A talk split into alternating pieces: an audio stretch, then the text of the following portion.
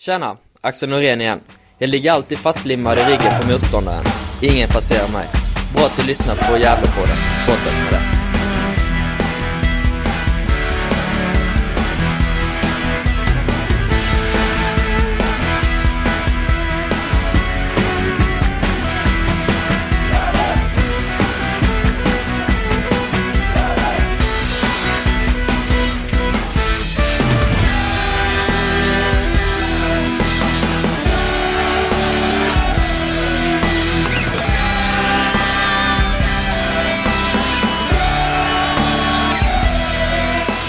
Hälsar vi er varmt välkomna till Gävlepodden 278 i ordningen.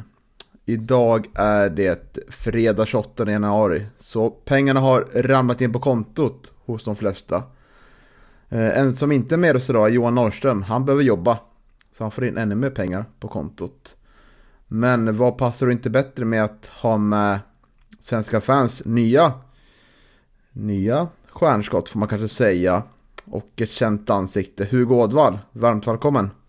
Tack, tack, tack. Ny gammal får jag väl säga också. Det var ju på, på Svenska fans som allt, allt startade för min del för, för några år sedan. Så nu, nu är jag tillbaks.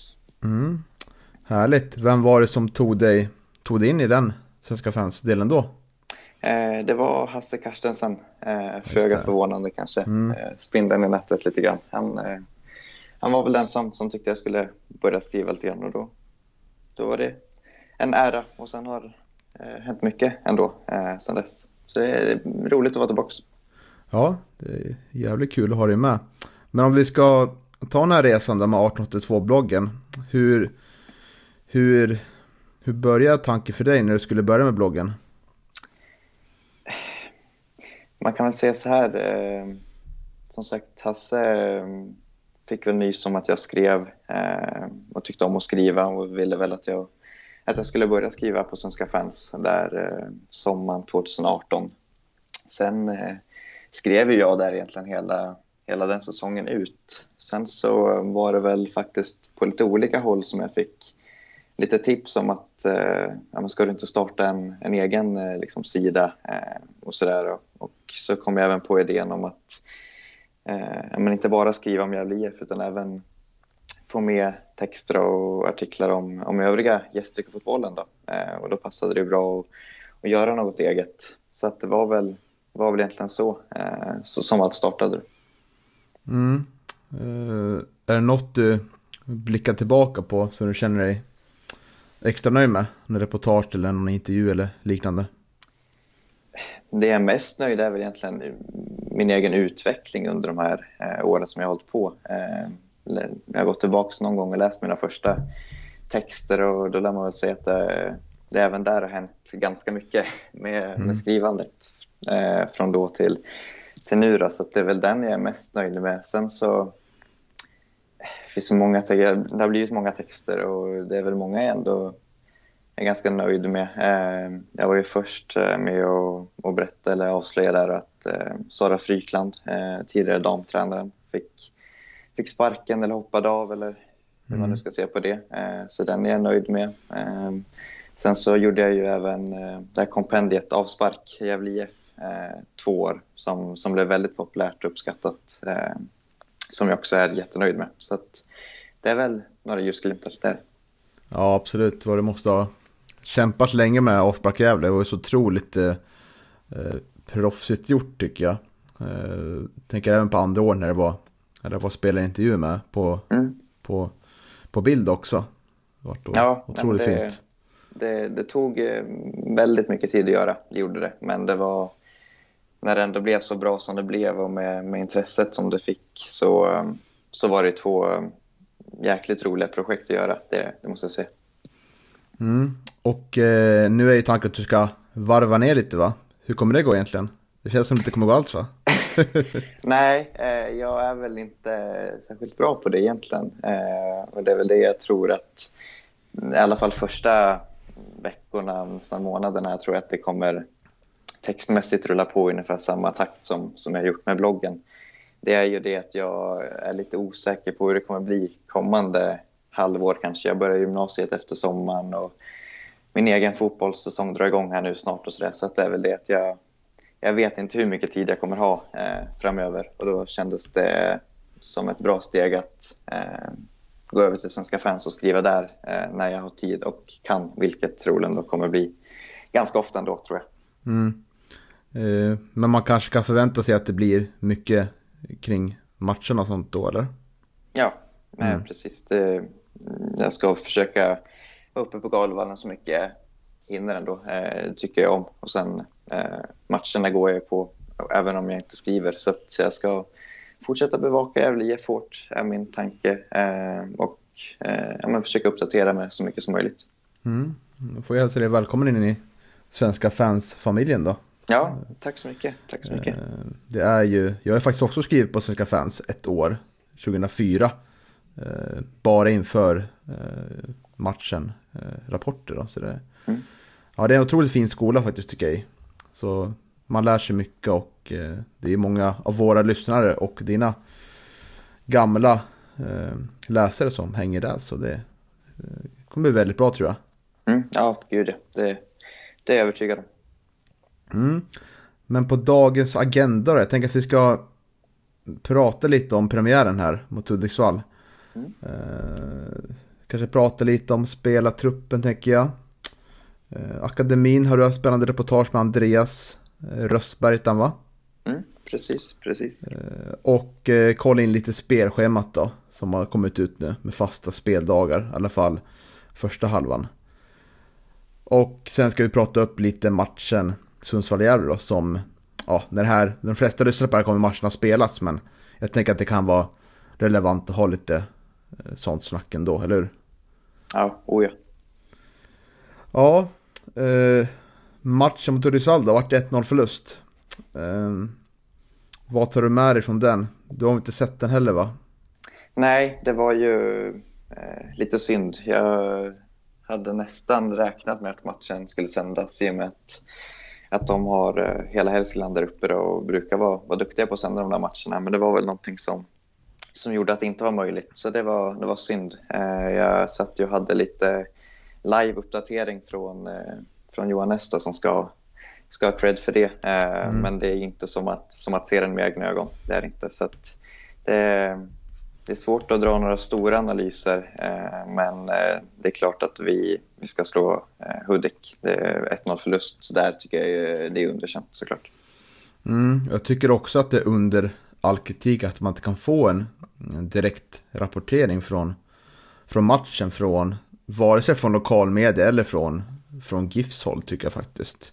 Jag tycker att man, vi är en sån förening som kan kunna lösa det på för vi engagerar ganska många i, i närområdet och många ja, i regionen Gästrikland så vill veta hur det går när laget spelar sin första så här, match. Det tycker jag man borde kunna lösa på något sätt av någon person som är där på plats. Eh, så det tycker jag de kan få lite kritik för faktiskt. Mm. Eh, så, men eh, ja, jag har väl också hört lite sådär. Vi fick ju se en, en ny mittback det var lite kul, lite kul när de skrev in för matchen. Så de kunde bara, kunde bara Musse som alla skulle veta vem det var. ja, precis. Men vem är det Hugo? Eh, men det är en U19-spelare då, eh, som har, eh, har tränat mycket med eh, A-laget sista tiden. Eh, både slutet av eh, 2021 och nu eh, egentligen hela, hela försäsongen hittills. Eh, jag har inte sett honom i matchsammanhang faktiskt, ska jag erkänna, men eh, det har ju blivit några träningar och det är ju inte den, inte den största eh, spelaren. Eh, kanske det är inte den där typiska eh, starka mittbacken kanske som man, som man tänker sig, men det är ju en, en, en av många, tycker jag, eh, U19-spelare eh, som har fostrats av, eh, av Mehmet och som Eh, ja, men man, man ser att eh, de är spelskickliga allihop. Det är fina fötter. Eh, och, eh, ja, men det är väl det som är Musses styrka kan jag tycka. Eh, spelsinne, eh, fötter, eh, passningsspelet sådär, utan, att ha, utan att ha sett honom överdrivet mycket ska tilläggas. Mm. Ja, det var intressant. En annan sak som jag tycker var intressant det var att vi fick lite Ja, vi fick kanske en bild av hur man vill spela i år rent formationsmässigt. 3-5-2 eh, och 4-4-2 verkar det som man nötte på under veckan. som var. Mm. Och veckan innan dess. Eh, men men han bytte lite under matchen från 3-5-2 till 4-3-3. Eh, och att Albin Lukangas verkade fungera som en defensiv mittfältare. Och Sian Senro som lite mer ja, innermittfältare, offensiv mittfältare. Mm. Tolkar du också som det? Ja, och just det där med, med Louis tycker jag var, var väldigt överraskande när jag fick höra. Eh, han har väl i och för sig spelat som, som är inne mitt eh, tidigare, men det var ju, var ju väldigt länge sedan. Eh, för oss nu så är han ju, är han ju känd som, som en eh, vänsterspringare, eh, framspelare. Eh, och jag tycker att han, att han nog gör sig bäst där ute. Så att jag, jag blev förvånad när jag hörde att han, att han spelade där den här matchen. Det kan ju ha att göra någonting med, men att det kan ha saknat spelare, jag vet inte. Men jag tycker inte att det är där Albin eh, gör sitt rätta bäst. Nej, jag håller med. Det är ju, han är ju, det blir ju också en fråga om att eh, vad kan han tillföra på innermittfältet? Men framförallt vad förlorar vi när han spelar på innermittfältet? För eh, de som spelar på, det avfattar från den här matchen så skapar vi inte jättemycket, det är mycket boll. Och det var ju Axel Näsholm och Sebastian Friman på den här kanten. Och det är ju inte samma typ av kvalitet och kompetens på, på de spelarna Eh, i de positionerna. Eh, men det kan, det kan bli intressant att se om man kommer fortsätta, kommer, kommer matchas där. Eh, för Albin är ju inte, han är inte en jättefysisk spelare. Men vi har ju Oskar Lundin och Daniel Eliasson som är lite mer av fysiska inne med fältet och kan han fundera, fungera som en, en speluppbyggare som Sebbe Sanne gjorde under vissa delar av förra säsongen så kanske det kan fungera bra med lite längre bollar eller instick. Vem vet? Men framtiden får väl utvisa det tänker jag. Ja. Och Sian Sene då? Uppfattar du som att han spelar som, som lite mer offensiv mittfältare eller innermittfältare? Ja, nej, men jag förstod det som att han, att han hade eh, spelat lite högre upp eh, och inte bara som en eh, central vanlig innermittfältare utan med, med lite mer, eh, en mer offensiv roll. Och det är väl där han, där han ska spela. Det är ju antingen som anfallare eller som, som offensiv mittfältare han har eh, hållit till som sista, sista åren i Hudik här. Så att, eh, det vore konstigt att sätta han eh, på en mer balanserad eh, eller defensiv plats kan jag tycka. Mm. Ja, intressant tycker jag. Eh, han har ju fart och kvalitet där framme så jag hoppas, han, hoppas att se honom i samma position nu mot Sundsvall. Men ja, det är svårt när vi inte sett matchen och pratar om prestationer och sådär. Det, det enda vi kan se är ju ja, lite spännande tankar och så hur man tänkt ställa upp. Och man kan väl anta kanske om man spelar mer 4-4-3 anfallsspelet att eh, antingen Friman eller Näsholm gick upp som bredvid Pontus Jonsson och Jakob Hjälte. Och det är väl inget som skiljer så mycket från, från förra året i så fall va? Nej, Nej, precis. Ja, men det är ganska väntat ändå att det brukar vara lite knackigt första matchen sådär. Men det var en besviken Micke Bengtsson efter matchen. Du pratade med va?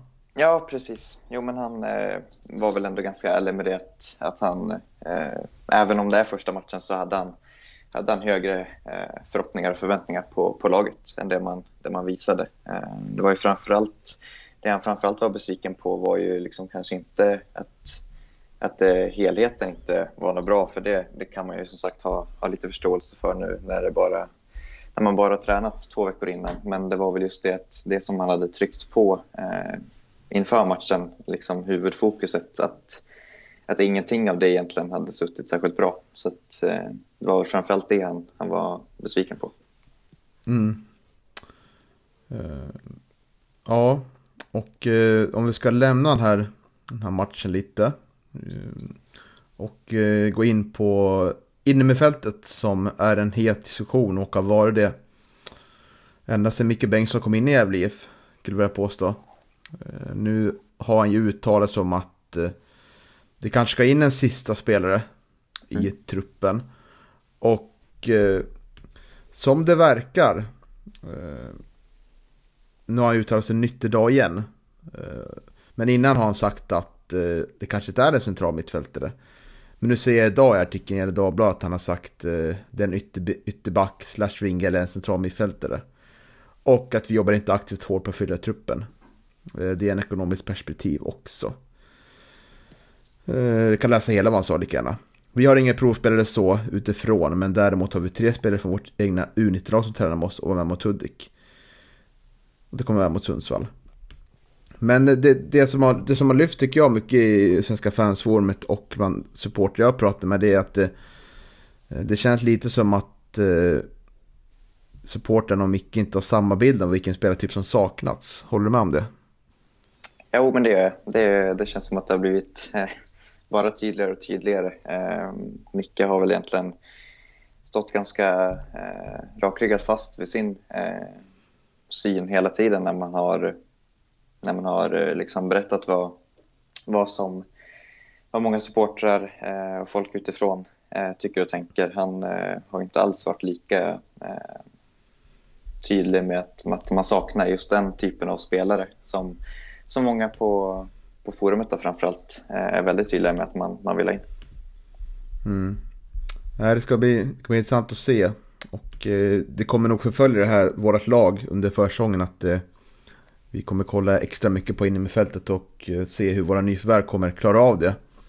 Och eh, om det kommer, eh, kommer saknas någon säsong startar igång.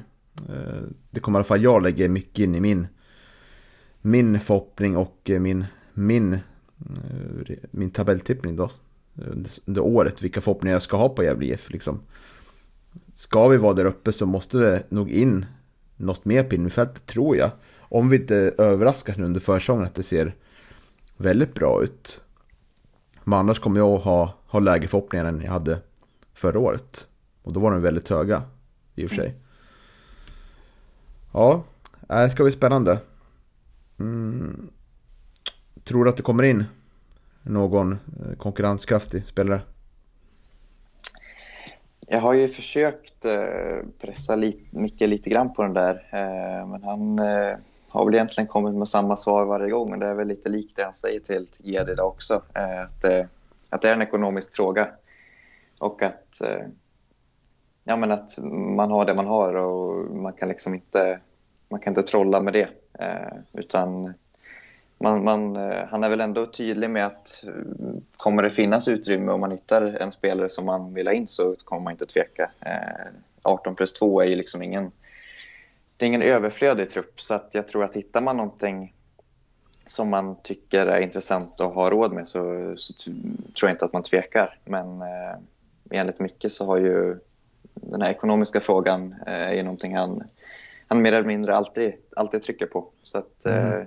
Jo, men jag tror, jag tror att det kommer komma in någonting mer innan, innan fönstret stänger. Eh, sen så är det omöjligt för mig att veta mm, hur bra ekonomi han har att röra sig med. Eh, det, det, är omöjligt att veta. Det är nog mycket möjligt att det kan komma in någon eh, inlåning tror jag. Från Superettan eller Allsvenskan. Möjligtvis Sirius då som vi har haft ett, ett samarbete med under fjolåret med Samuel Wickman.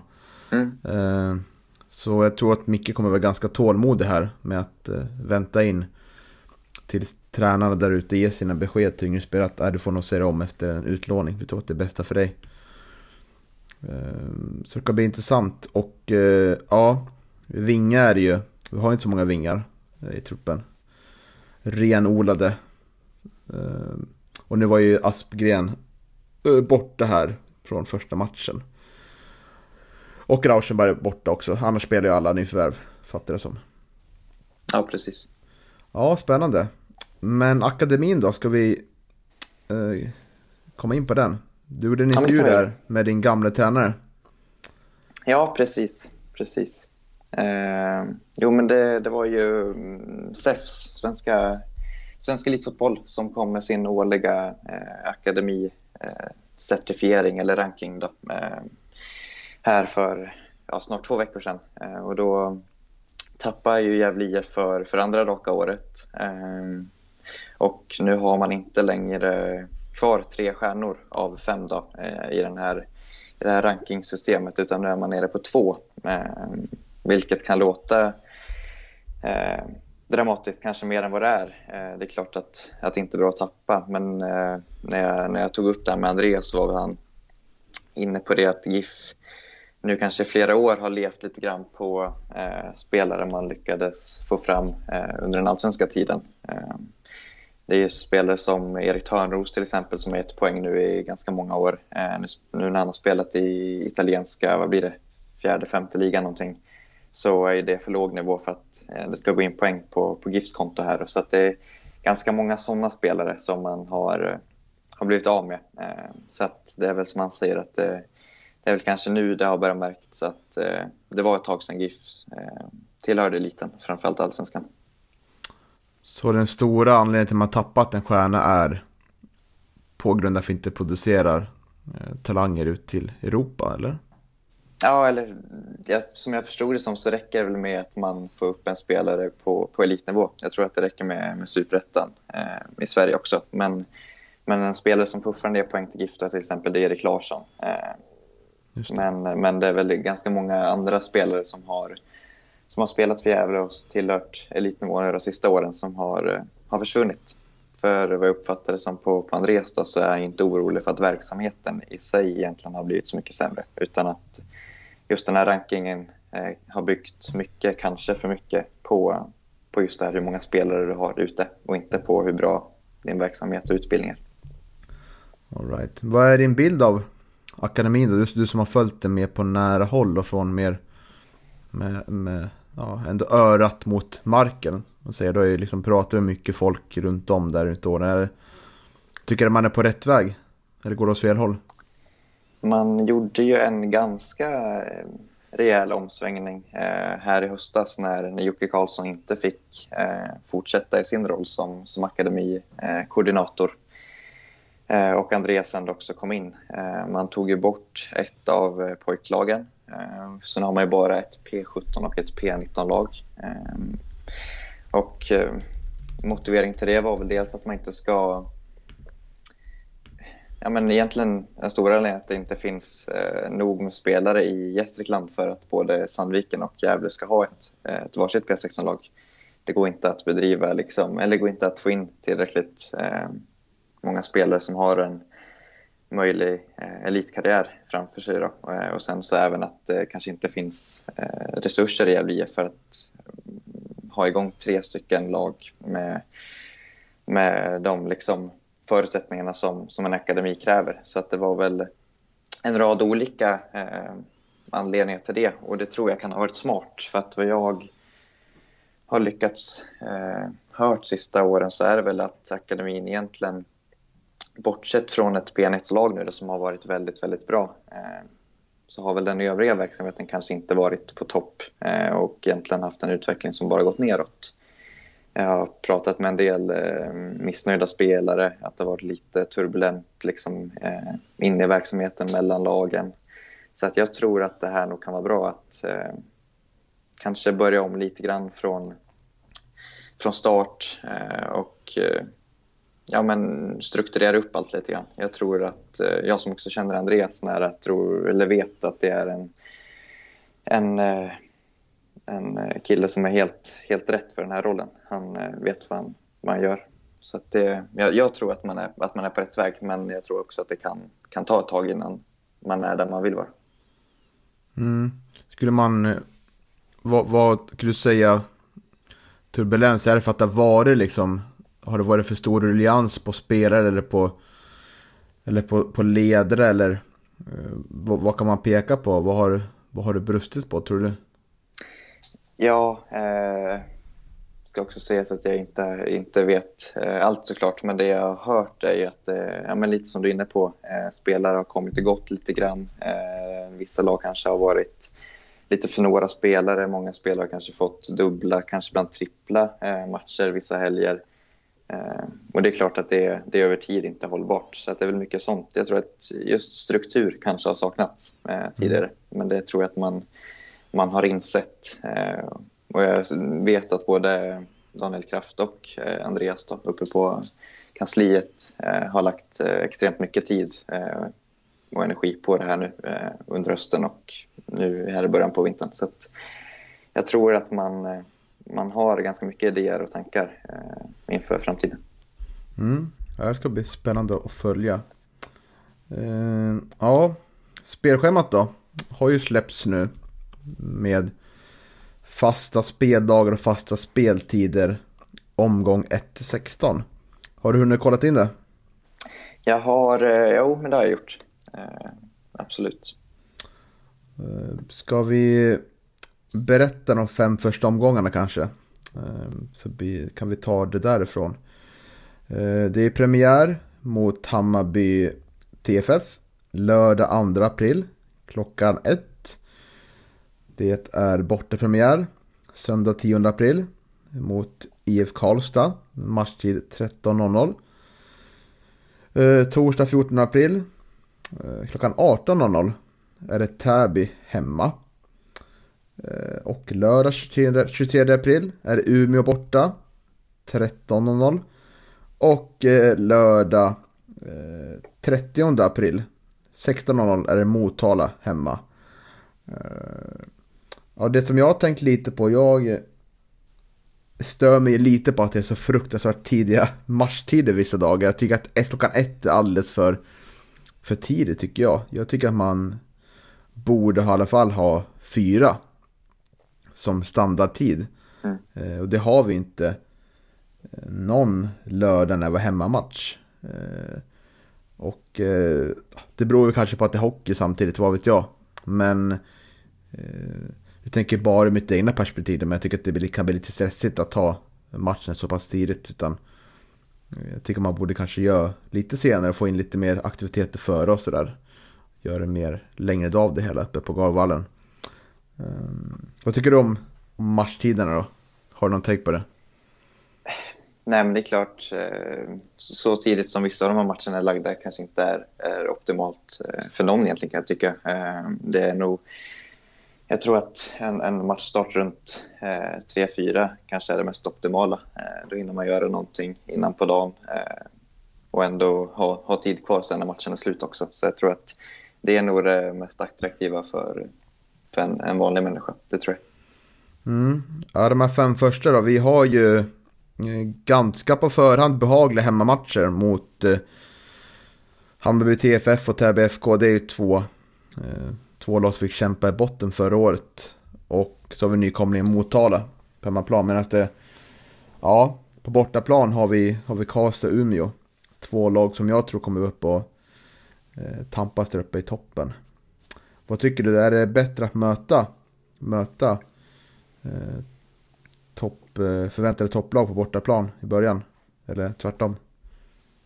Vad är bäst? Bra, frå bra fråga. Eh, jag vet faktiskt inte. Kanske att jag hade velat haft dem hemma först. Eh, men, men varför vet jag inte riktigt. Eh, hemma är man men generellt, generellt sett ofta lite starkare eh, och då kanske innan man, man är igång helt kanske det eh, är skönare att ha tuffare lag hemma i början. Men eh, jag vet faktiskt inte. Det är ju tydligt i alla fall att just eh, hemmamatcherna första eh, på säsongen är väl matcher som vi har ganska bra chans att få en bra start eh, ifrån och vinna. Men, men borta som du säger, Karlstad och Umeå är ju två, två lag som troligen kommer hålla till eh, högt upp. Och eh, det blir nyckelmatcher såklart om man vill om man vill hänga på eh, lite högre upp. Då, det får inte bli två förluster där tror jag. Då är man ju ganska, ganska direkt eh, lite ja, men steget bakom. Så att jag tror att eh, det blir det är en intressant start. Hemma har man ju som sagt matcher som man, som man bör eh, vinna och borta matcher som man också bör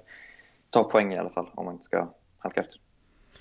Ja, absolut. Jag tror att det är bra att vi möter dem med både Karlstad och Umeå borta i början. För jag tror att de Eh, kanske kan vara lite segstarter i början. Och då, då kanske man är lättare om vi kommer in i bra säsongen. Att eh, att ta lite pinnar där.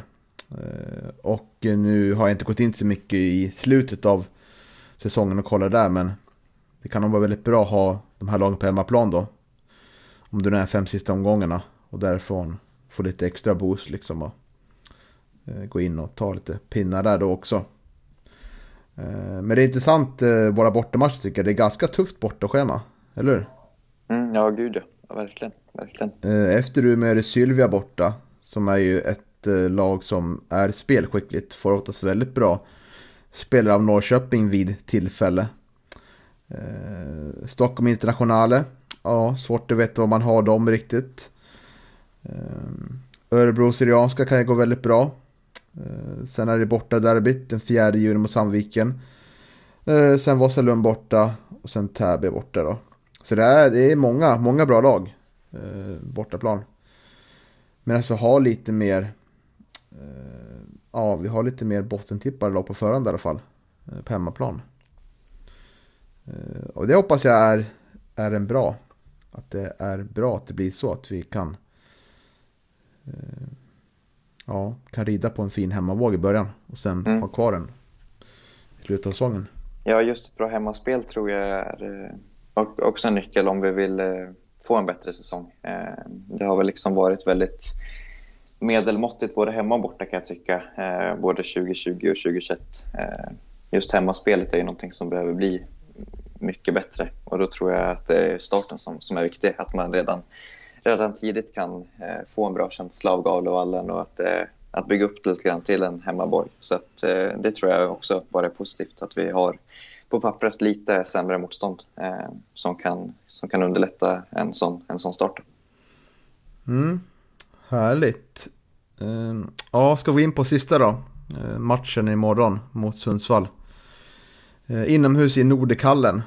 Eh, klassisk eh, försäsongsmatch. Eh, De har vi mött många gånger inne där. Förra året vann vi med 2-1. Väl Englund gjorde första målet i klubben då va? Så kanske det var. Eh, dåligt minne, men, men Ja. det stämmer säkert. Och eh, Martin Rauschenberg verkar vara frisk från corona, fattar det som. Men är inte riktigt spelklar än. Eh, Kevin Persson skadad. Eh, fyra veckor läste jag här. Mm. Eh, ska tydligen gipsa sig. Så han kommer kunna träna, men lite oklart om han är redo för match. Ja, precis. Det kanske är onödigt tänker jag på försäsongen. Även om det bara är eh, handen vad jag förstår så, så går det ju säkert att spela. Men det, just med försäsongsmatcher kanske det är onödigt att, att riskera något. Huvudsaken han kan, han kan träna. Mm. Och eh, förutom dessa två spelare så kommer alla andra få möjlighet att spela. Har Micke Bengtsson sagt. Eh, det är tre U19-spelare som är med. Det är Mustafa Abdirahman. Eh, also known as Musse då. Och eh, visst är det så? Precis, precis. Säger fel här, det vore jobbigt. Och Oliver Holmström, mittfältare. Och eh, Torre Rafael som är vinge. Så alla kommer få speltid. Och det kommer att vara kul att se tycker jag. Det är det som är det fina med försäsongen. Att eh, man får se spelare som man inte får se i vanliga fall. Men Micke har ju uttalat sig om innan här att det kommer vara mycket fokus på defensiven. Och det har man tränat på mycket innan också. Så det eh, kommer nog kunna se ett defensivt Gävle med kanske fokus på omställningar. Eller vad tror du? Jo, eh, och det är väl fullt rimligt när man möter ett, ett allsvenskt lag. Eh, det är väl, jag hoppas att, inte, att, att man inte tror att Gävle ska, ska åka upp och spela ut Sundsvall för då är man nog lite, lite fel ute tror jag. Eh, det, det blir en bra match för att, för att möta den typen av fotboll också. Mm. Eh, vilken av våra nyförvärv är du mest nyfiken på att se in action? Jag hade hoppats på att få se Martin Rauschenberg eh, den här matchen. Men det är kanske till den här typen av matcher som han är, hade behövt som allra mest också. Eh, annars så Aspgren ser jag fram emot eh, eftersom att vi inte Ja, nu fick vi inte se något eh, nyförvärv förra helgen heller, men, men han var inte med då heller. Så att han, eh, Sian Sene ser jag också gärna eh, i match. Eh, det är en otroligt spännande spelare som jag hoppas att vi kan få igång eh, ungefär så bra som han har varit i Hudik. För att då, då är det en spelare som kan tillföra saker som nog inte som det nog har saknats lite grann tror jag tidigare. Så att det är Aspgren och Sene säger. Mm. Ja, jag tycker också att det är två intressanta spelare. Jag vill nog lyfta ett, eh, eller lyfta, jag vill nog eh, se, det ska bli kul att se Oskar Lundin eh, in action. Det är det nyförvärven man nog eller jag i alla fall, vet minst om på förhand. Hur han är som, hur han ser ut som spelare och sådär. Eh, Daniel Eliasson vet med att han, man har ju sett han spela i Täby. Sian har också sett spela. Rauschenberg vet vi eh, vad han har gjort i klubben. Och eh, ja, nu har jag glömt bort dem va? Och Aspgren ja, har man sett i, i Sandviken också sådär. Ja. Och ja, William Wallin har jag nog sett, men jag kommer inte ihåg så mycket att jag sett den. men nej, jag tycker Oskar Lundin ska bli, ska bli kul att se. Eh, mm. Ja, kul. Klockan ett alltså och den här matchen sänder ju lokalmedia så det är härligt. Ja, det är skönt att få, få se dem den här gången. Mm. Och eh, ska vi avsluta lite med eh, det här ryktet som kom om vår gamla spelare, Amadou Kalabane. Det har vi ja. inte berört i podden. Han ryktas ju, han var artiklar för Örebro Syrianska här. Eh, men så kom det upp i, i, ja, av någon anledning kom det upp i Gävles lokala tidningar för att han inte tillhör klubben. Eh, ett rykte om att han skulle säljas för, för 3 miljoner till någon klubb. Eh, hur mycket sanning tror du att det ligger här? Bra fråga. Eh, det känns ju, bara rent spontant känns det ju väldigt eh, märkligt eh, kan jag tycka. Det är ju en, en, eh, en vet det, ett överpris till, till ja, det är ett, ett rejält överpris. Eh, tre miljoner. Han har varit bra stundtals, men det är också en spelare som har, har ställt till det eh, i stora stunder för oss också. Eh, och jag skulle inte säga att han, att han är sådär eh, given för någon annan serie högre upp eh, än ettan. Så att, att han ska säljas eh, för tre miljoner eh, känns ju orimligt. Men eh, nu var det väl en en utländsk klubb vad jag förstod eh, som det här ryktet eh, gällde då. Och då vet man ju också att det, att det kan handla om andra summor eh, av olika anledningar. Så att, bra fråga. Eh, jag har svårt att sätta någon, någon skala på hur, hur pass realistiskt det är. Men det, de verkade ha ganska trovärdiga eh, källor och Örebro Syrianska hade väl också gått ut med att, att det fanns intresse för, för Jaja. Så att, eh, ja, eh, det känns ju, jag har varit jätteförvånad när jag hörde det. Ja, man kan ju undra hur de, de som har intresse att de måste ju komma väldigt sent in på bollen med tanke på att de missar på att han nyss satt eh, någon månad utan kontrakt. Eh, eller vad det nu var. Eh, det måste vara en otroligt eh, ja, konstig scout om man, inte, om man inte tog honom på direkten då liksom. Ja, och som sagt, han är, när, den där, när ryktet kom och när den texten kom ut så hade han väl fortfarande inte gjort en träning tror jag för, för Örebro Syrianska. Så det är ju en skaplig eh, ekonomisk värvning i alla fall om det skulle bli, bli verklighet. Verkligen. Men vi hoppas såklart att eh, all lycka till Amadou Kalabane. Framtiden. Ja, absolut. absolut. Mm, men visst hade vi haft, vi vill haft tre miljoner istället för det brasilianska. Ja, när det här kom så, så blir man ju lite, lite irriterad. Man skulle förlängt det här kontraktet som man hade kunnat sålt han dyrt. Ja, precis. Ja, Alright, ska vi nöja oss då Hugo? Ja men det tycker jag. Det var kul att få vara med igen. Så hoppas vi på, på en bra, en bättre i alla fall då, GIF-match på, imorgon mot Sundsvall.